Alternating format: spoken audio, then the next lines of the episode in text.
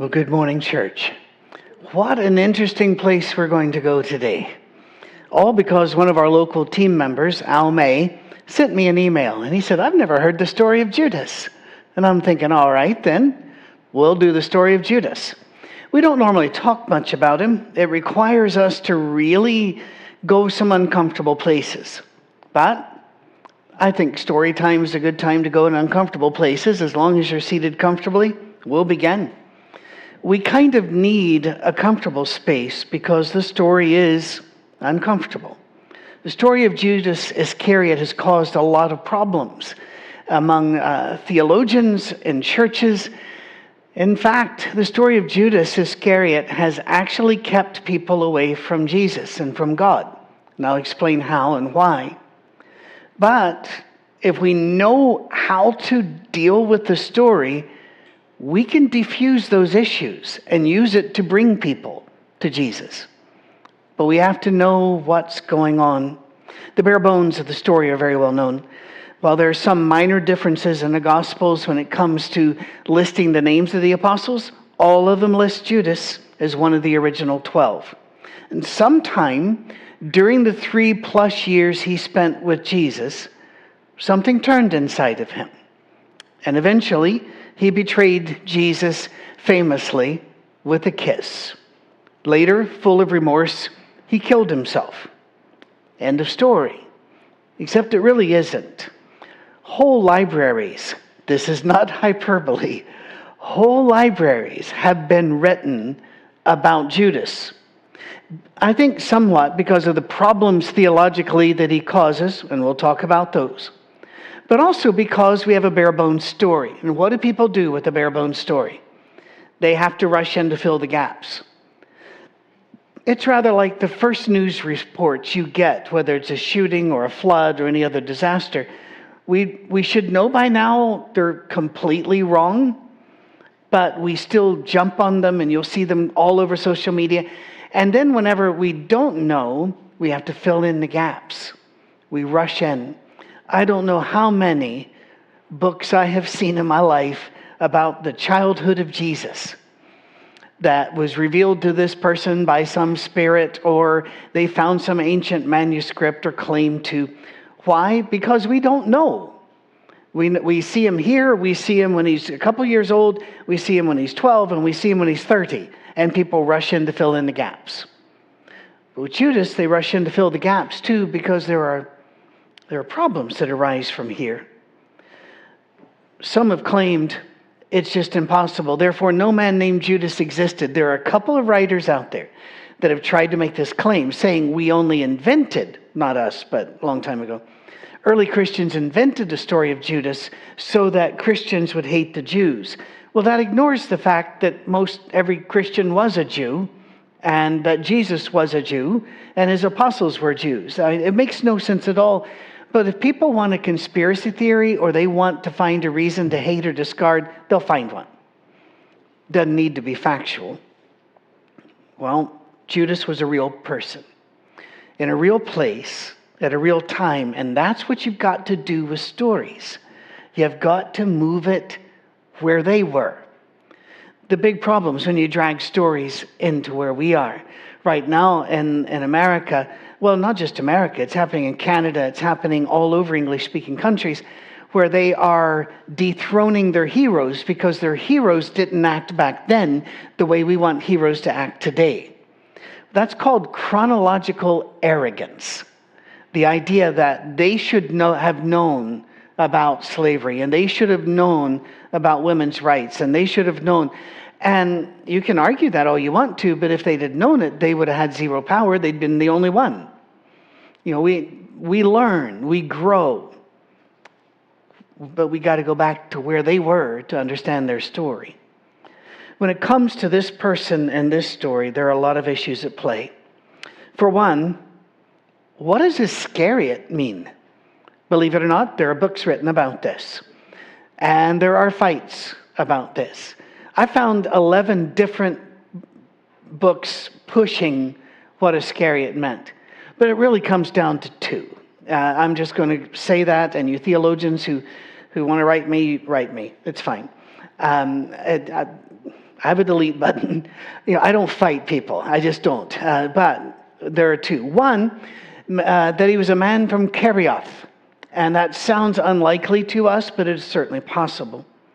But there's another one, which I believe holds the key. And that is, it is an early Aramaic corruption of the word Sicarius, meaning a dagger. Makes a lot of sense to me. Some of Jesus' apostles were known as zealots.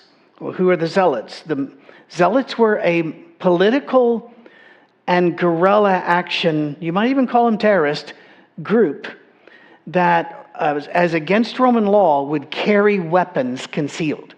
That was completely against Roman law. So they were taking a tremendous risk. This was not a little thing. And they carried long knives, sicari.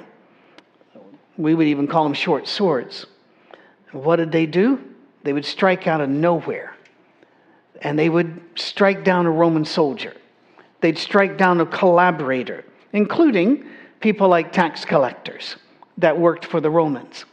I often wonder when I see Matthew being called to be an apostle, how, how much sleep he got the first week. Because already, here's James and John, uh, they're zealots, and here's Judas, the dagger guy. Enjoy your time. Jesus brought them all together, said, Get along. That's interesting, isn't it? And especially in a time where we divide over politics and everything else. Jesus gathered them all together. And I think they did that on purpose. Well, we know that some of the apostles, even years later, were still carrying weapons. Because when Jesus turns to them at one point for them to protect themselves, not for, to protect him, he had something he needed to do that included dying. He turned to them and he said, I've told you before not to buy anything and not take anything when you go out, but you might want to sell something and buy a sword. And you know, Peter immediately goes, I got two. And Jesus goes, that, that's, that's enough. And whenever Peter did use it later, he didn't say, What are you doing with the sword? Are you insane? He said, Put the sword back in its place. In other words, there was still a place for the sword. And I, I know that gives some of my brethren who are pacifists all kinds of heartburn, but that's the plain writing there. That they did not give up that carrying of weapons, although I'm very certain they weren't stabbing anybody at this point. It was, again, against Roman law. And today, there are a group of people who carry weapons to break laws that are called to this day Sicari. And they work with the narcotrafficos in Mexico, the cartels. Their hitmen and bodyguard men are called Sicari, the killers, the knife men. And there have even been a couple of movies that, that made a decent dent in the box office several years ago, Sicario. And it all comes from the same root as Iscariot. This is important. This is important. So, what went wrong with Judas? Well, early on, when Jesus sent out the, uh, the apostles, Judas was actively engaged. He went out with the 12, we are told. Jesus gave them power over unclean spirits. He commissioned them to preach and to heal. And later in the book of John, we see that Jesus did sense some dis ease or disappointment among his apostles after several of the disciples had left. And you find that. We often don't talk about that. But in the Gospels, you find several instances where Jesus says something and a lot of people quit following him. Right there. That Jesus turns to the 12 and he says, Are you going to leave me too?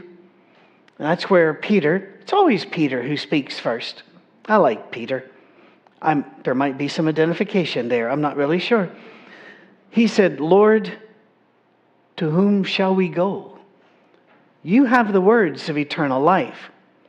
And then Jesus says something right after that passage. Look for it in your small groups this week that indicates he knows Peter is not speaking for all of the 12.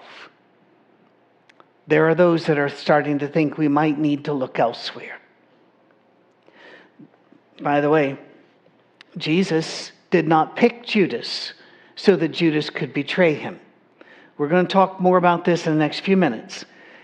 I, I can remember on the streets of Ayrshire once in southwest Scotland, somebody asked me what I was doing in Ayrshire, and I said that we were setting up a church in a little place in Irvine.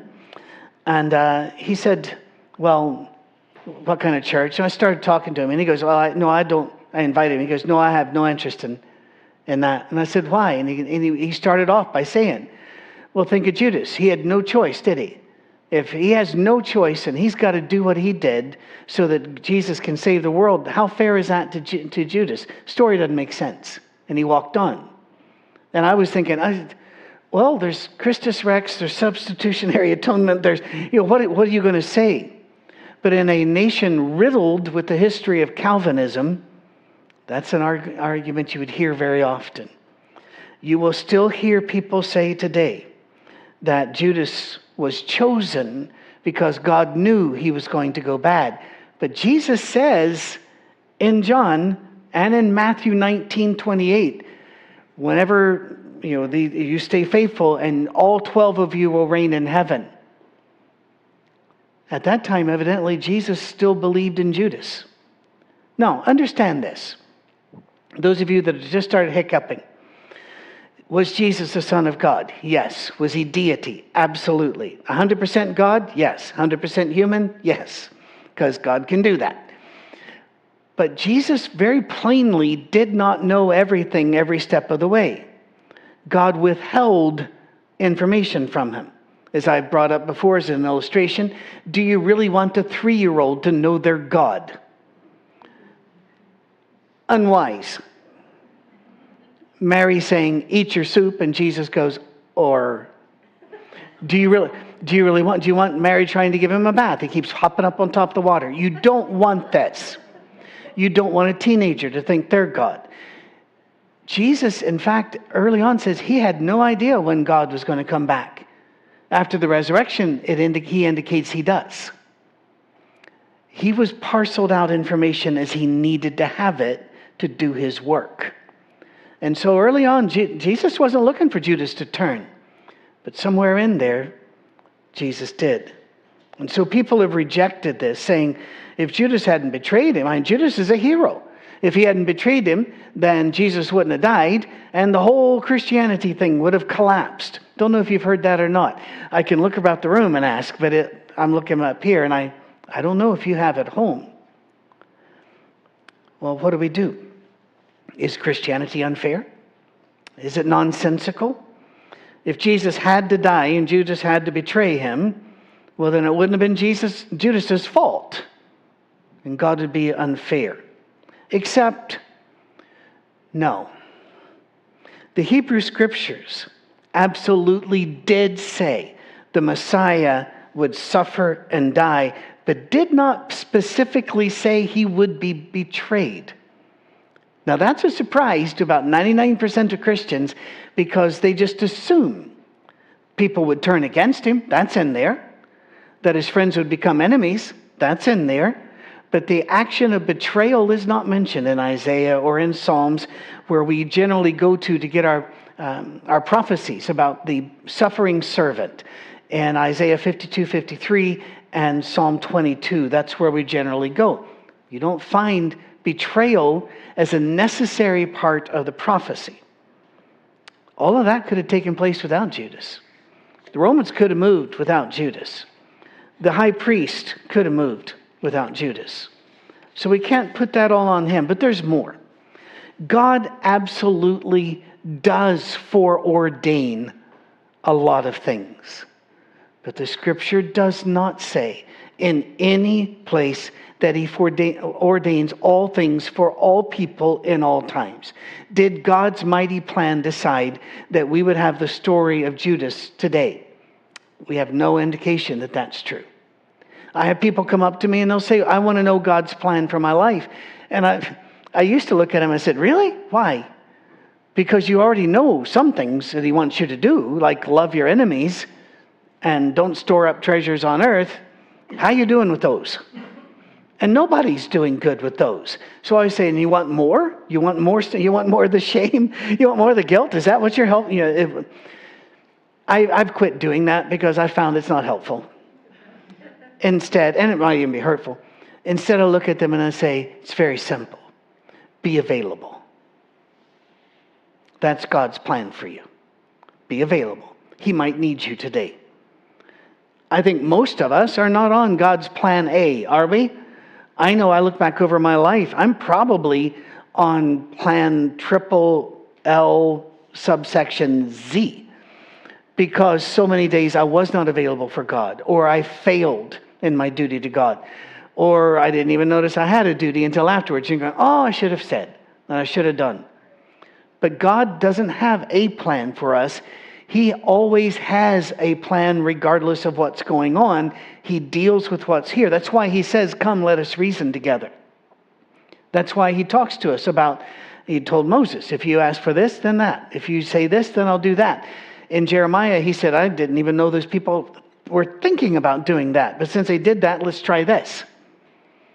In other words, God's plan moves, it changes. He gives us wide authority and latitude to either accept Him or reject Him. God does not absolutely determine the movement of every atom in the universe. R.C. Sproul, super famous theologian, very, very, um, Im- he's had an impact on every aspect of modern Christianity said famously that if there is one atom anywhere in the universe which is not under the direct control and foreknowledge of God, then all faith falls. And no, no. Do you understand what you have just done? Calvinism is what that doctrine is. Calvinism, sometimes called predestinationism or foreordination. And you can find the words predestined and foreordained in the scripture, but if you look at what they talk about, it says that God decided before you were born he would love you. Well, that's different than what R.C. Sproul was saying.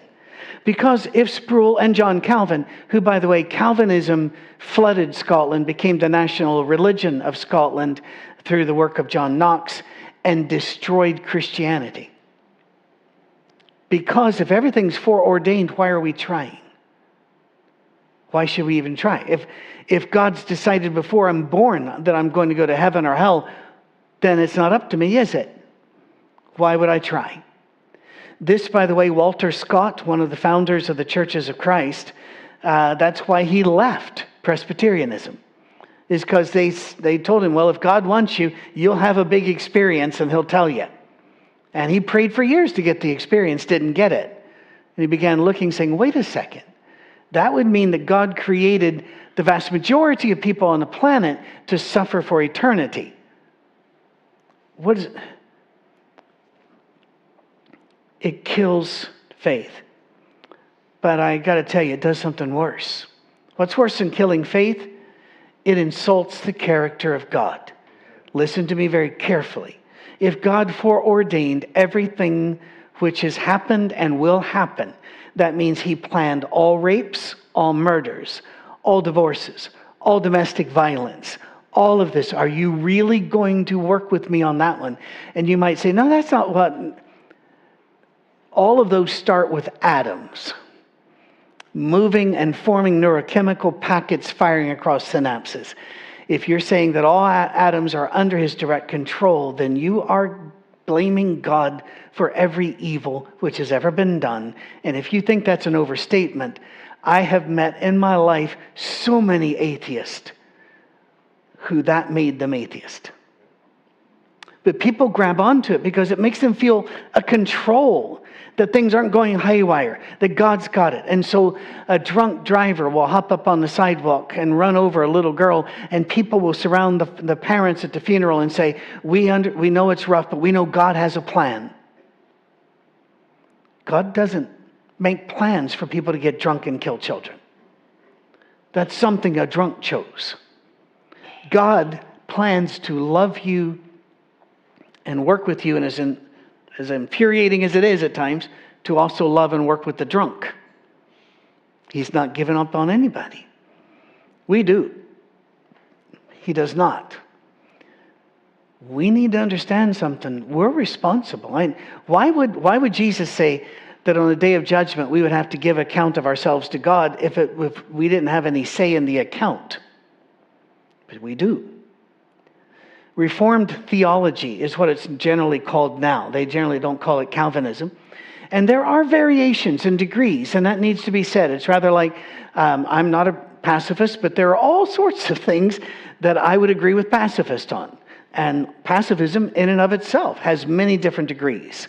So, Calvinist, predestination, Reformed theology, all of these have different levels. But whenever you say that God planned this, you had better be very careful. Here's this thing Do you defend your doctrine at the cost of tearing down God's reputation?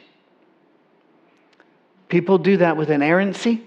Uh, whenever the Bible say go in there and kill the babies, they'll say, well, that's what you know God wanted.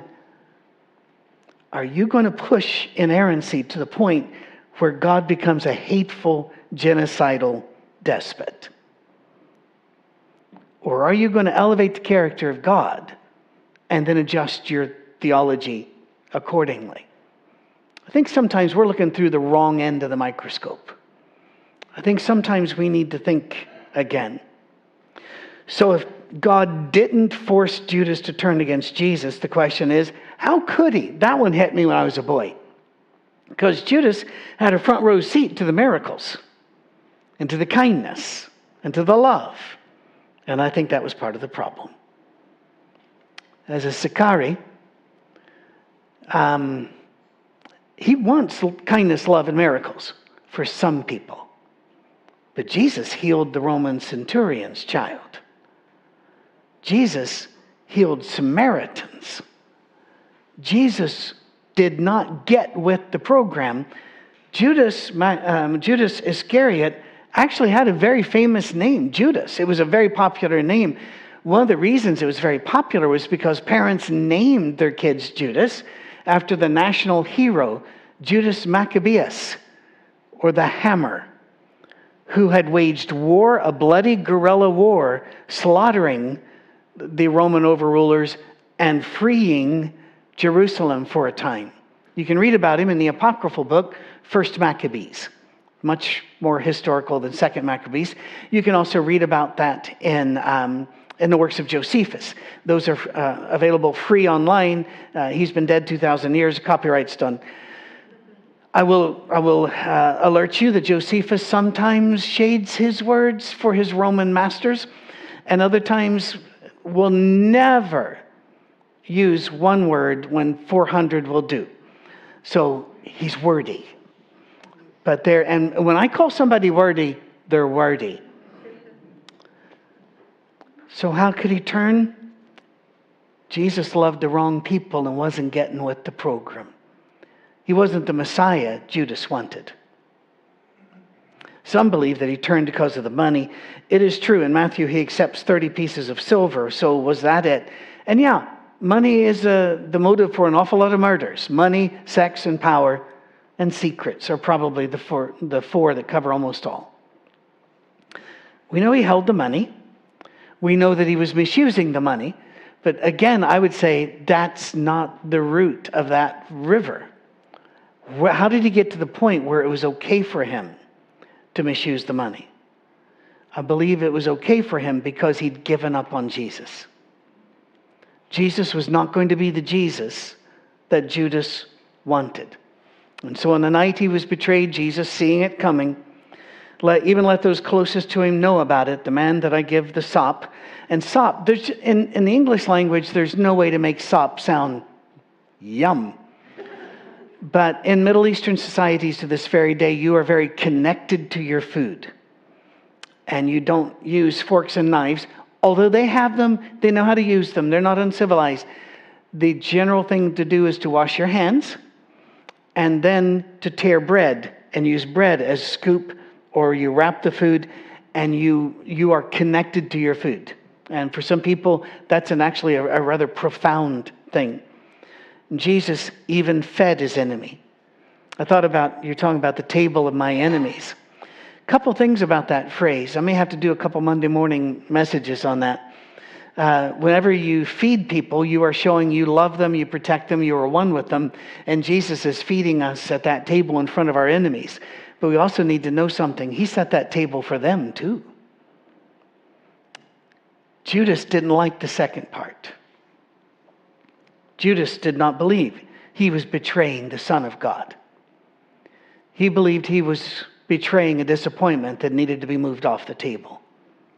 Later, he would be torn apart because he had betrayed innocent blood. You notice he didn't say, I betrayed the Son of God, because he had lost his faith. The zealots would have been very upset with Jesus. In fact, they had options. Philip Jenkins, in his amazing book, The Crucible of Faith, works with the, what we would call the intertestamental period between the end of the Old Testament and the, new, uh, the beginning of the New. And in that 400 year period, people were not silent, neither was God. But people were working and writing and coming up with new theological ideas and political ideas and a whole lot of messiahs had risen saying, I am the chosen one. God has called me. And he, they lead them, they grab a sword, and they go after the Romans or the Greeks or whoever they're going for at that time. And one after another die. In fact, the Gospels mention some of these. They talk about Theudas and others who led rebellions and took them out to the desert and they died. Well, the zealots were still wanting that. Do you remember, even after his resurrection, his apostles come up to Jesus and say, Is it now that we ride into Jerusalem? They were still wanting that. And people still do today.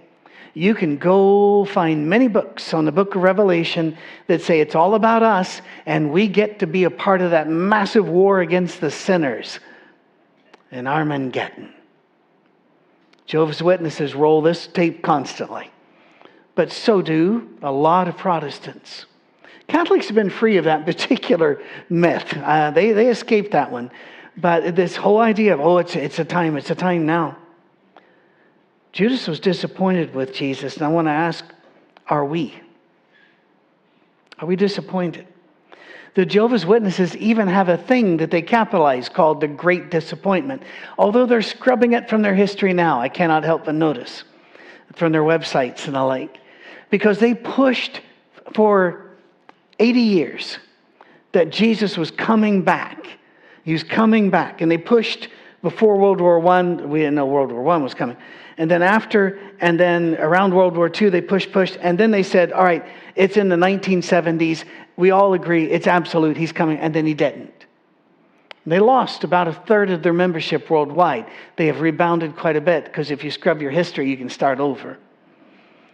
Um, by the way, interesting, Australia, the 60 Minutes in Australia, look them up on YouTube. 60 Minutes Australia, Jehovah's Witnesses. They blast them over this. Um, I don't know why others haven't even brought this up, but, but they do. But they're not the only ones. Seventh day Adventists got very disappointed in Jesus because back in the late 1800s, they even sold their homes because he's coming back. And they climbed up on top of stuff so that they could be the first to see him. It didn't happen. I can remember 1988 was going to 88 reasons why Jesus was coming back in 1988. Do you remember that one? Yeah.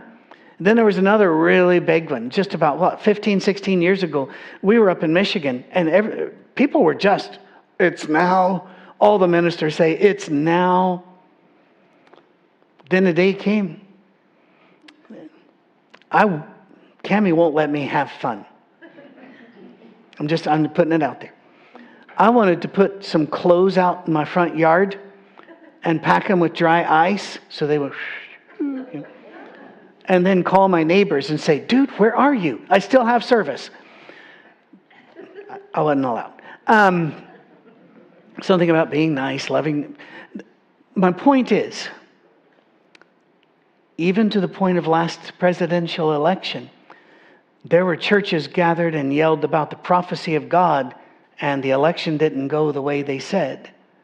And to this day, I see those videos and I hear about this in atheist magazines as they chortle that the prophets always get it wrong. Why bring God's reputation into disrepute because of your pet doctrine. Drop the doctrine, grab God. What would have happened if Judas had taken Jesus aside and just asked questions, argued about the plan, kept engaging Jesus, I don't think the betrayal would have happened at all. And I think Jesus would have welcomed the arguments. Some of us insist that God run the universe the way we want it run. As, um, as somebody said, and I really was not able to trace this, and I'm, I'm, I will, because it shouldn't be that hard. Somebody once said, All of us want to serve Jesus, but we just want to serve him in an advisory capacity. Well, what if he doesn't follow your wishes? You going to walk away? Judas, of course, didn't just walk away, he decided to burn the house down as he left. So I'm not painting him as a victim. He chose his politics over his God, he chose his disappointment. And when he walked away, he didn't just ease out, he decided to destroy the thing. He might have thought that he was doing the right thing, but he certainly, even if it was the right thing, he did it in a terribly wrong way. But we should have known. Matthew 21, Luke 12, I'm sorry, Mark 12, Luke 20. The same parable, it is weird. It is bizarre. It is nonsensical, but they tell it three times. I think God's trying to get our attention. That is this a man owns a field. He doesn't farm it, he rents it out. Sharecropping, you know, husbandry, as it's done. And so they, they work the field, and this man gets a percentage of the profits. It's the way that is done. It's the way it's been done through history. It is still done. Well, time comes to collect. So he sends his servant to collect his part, and they kill the servant, thinking, well, just kill him. We, don't, we won't have to pay. Well, I don't know in what universe that makes sense, but I've not been there. So they send another one. Uh, the man sends another one. They kill him. So the man says, I'll send my son. They will not dare kill him. They see the son coming and go, Oh, if we kill the son, then we'll inherit the land. That, what? Excuse me? Did not anybody stop for a minute and go, um, issue? Couple things you might not have looked at. It's not how inheritance works, it's not how law works or land works. Other than that, it's a brilliant plan. There's very good evidence in Scripture that the high priest that handed Jesus over to the Romans believed he was the Messiah. But they believed that if he was killed, God would have to love him because they're the chosen. Do you remember he was asked during the trial, Are you the Son of God? And Jesus looked at the high priest and said, It's what you've said. And that's when he was struck by the guard. Jesus knew they knew, but they really thought God will forgive us. Oh, we'll go through another captivity for a hundred years, whatever, but God will forgive us. No. No. You cannot force the hand of God to give you the Jesus you want. Go ahead and wrestle him, though. He likes that. In fact, the word Israel that he named his people means those who wrestle with God. As a dad, I'm going to tell you something. I'd much rather have a kid wrestle with me and argue with me than go silent and leave me. And that's what Judas did. Don't walk away, never disengage. Those of you wondering, how many more pages has this guy got? You know, there's a little button on there that you can make me go one and a half times or one. It makes me even more Mickey Mouse's, I have to warn you. But um, we'll wrap it up here. The end of Judas was first regret and then death. And early Christians taught, in fact, that the betrayal was not the greatest sin, but that the suicide was, because betrayal can be forgiven, but suicide cannot be. And I, I totally reject that. And I may have to come back and do a story on why, or just do a few Monday morning messages. Suicide is not an unforgivable sin. There are many reasons I have for this, and we can share those. But I would disagree. It was the betrayal, it was the walking away, it was the refusal to engage with the God you have because he's not the God you want. That was the fatal issue. By the way, yes, I know. Matthew says that Judas hung himself in the book of Acts. Luke says that he fell and his body burst open. Uh, I'm not going to go into the details here because there are little ears sitting in, in rooms around the world. I'm just going to say both of these things happen at hangings. Hanging is a lot more difficult than you might think to get right. Uh, even Saddam Hussein, they got it wrong. They hung him and his body fell and burst. So, also, even if it didn't happen that way, the Jews would not touch a body because they were going into their holiday time, their holy times. So the body would have hung up there for a while if you get my drift. So, moving on. Here's the point though both Judas and Peter betrayed Jesus, and the rest ran away. Some people say, no, John did, and John stayed by the cross. He got there eventually. During the trial, he ran away. But both of them, both betrayed. The difference was Peter came back. Peter was there when Jesus was resurrected. He was still Peter, impulsive, too quick to speak, too slow to think sometimes, but he stayed there. He stayed close to Jesus. He didn't quit.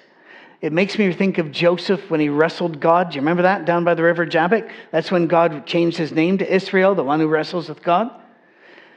God said, All right, you can stop now. And Joseph goes, No. I said, Joseph, Jacob. Jacob said, No, I'm not letting you go until you bless me. I love that line. God saying, I'm going to do something. I get, no, you're not. I'm not done wrestling. And God did bless him, but he limped the rest of his life. I think that was a, I, I thought that was an interesting trade. We face the same choice, people. We can walk away. We can turn it off. We can betray. We, we can turn against and throw rocks and or we can stay the course even when we disagree with the way God's doing things. When I was a kid, we often sang an old song. Don't worry, I'm not leading up to that song, but do worry, I'm leading up to another one. As we close this part, and Ray Smith will lead us in our closing prayer after our song. And I'm going to need your help on the song. I've never led it before. I always just play them. I'm going to switch over here. Dave told me to quit saying that. He wanted to see if he could catch me. So sorry, ignore what I just said. We sang a song, Trust and Obey, for there's no other way to be happy in Jesus but to trust and obey. It's a good song. I sang it with gusto. I had no idea how hard that was going to be. But it's worth the struggle. I cannot help but echo what Peter said Lord, if we leave you, to whom will we go?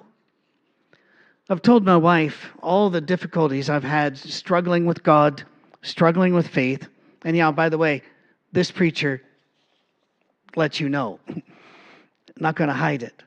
All of them. I've told my wife, I feel like Mrs. Noah because there are times that I will, I'll say, I, I've really had it. Think of Mrs. Noah now. I've had it with the ark, I've had it with the animals, I've had it with the sea. I've had it with the sticky walls because of pitch. I've, I'm leaving. Where are you going to go? And there are times when I'm angry at God, or I wonder, why? Why did you do it this way, God? Or why didn't you act? And, and I remember I'm Mrs. Noah. As long as I wrestle with him, I'm in contact with him. Stay the course. You don't walk away.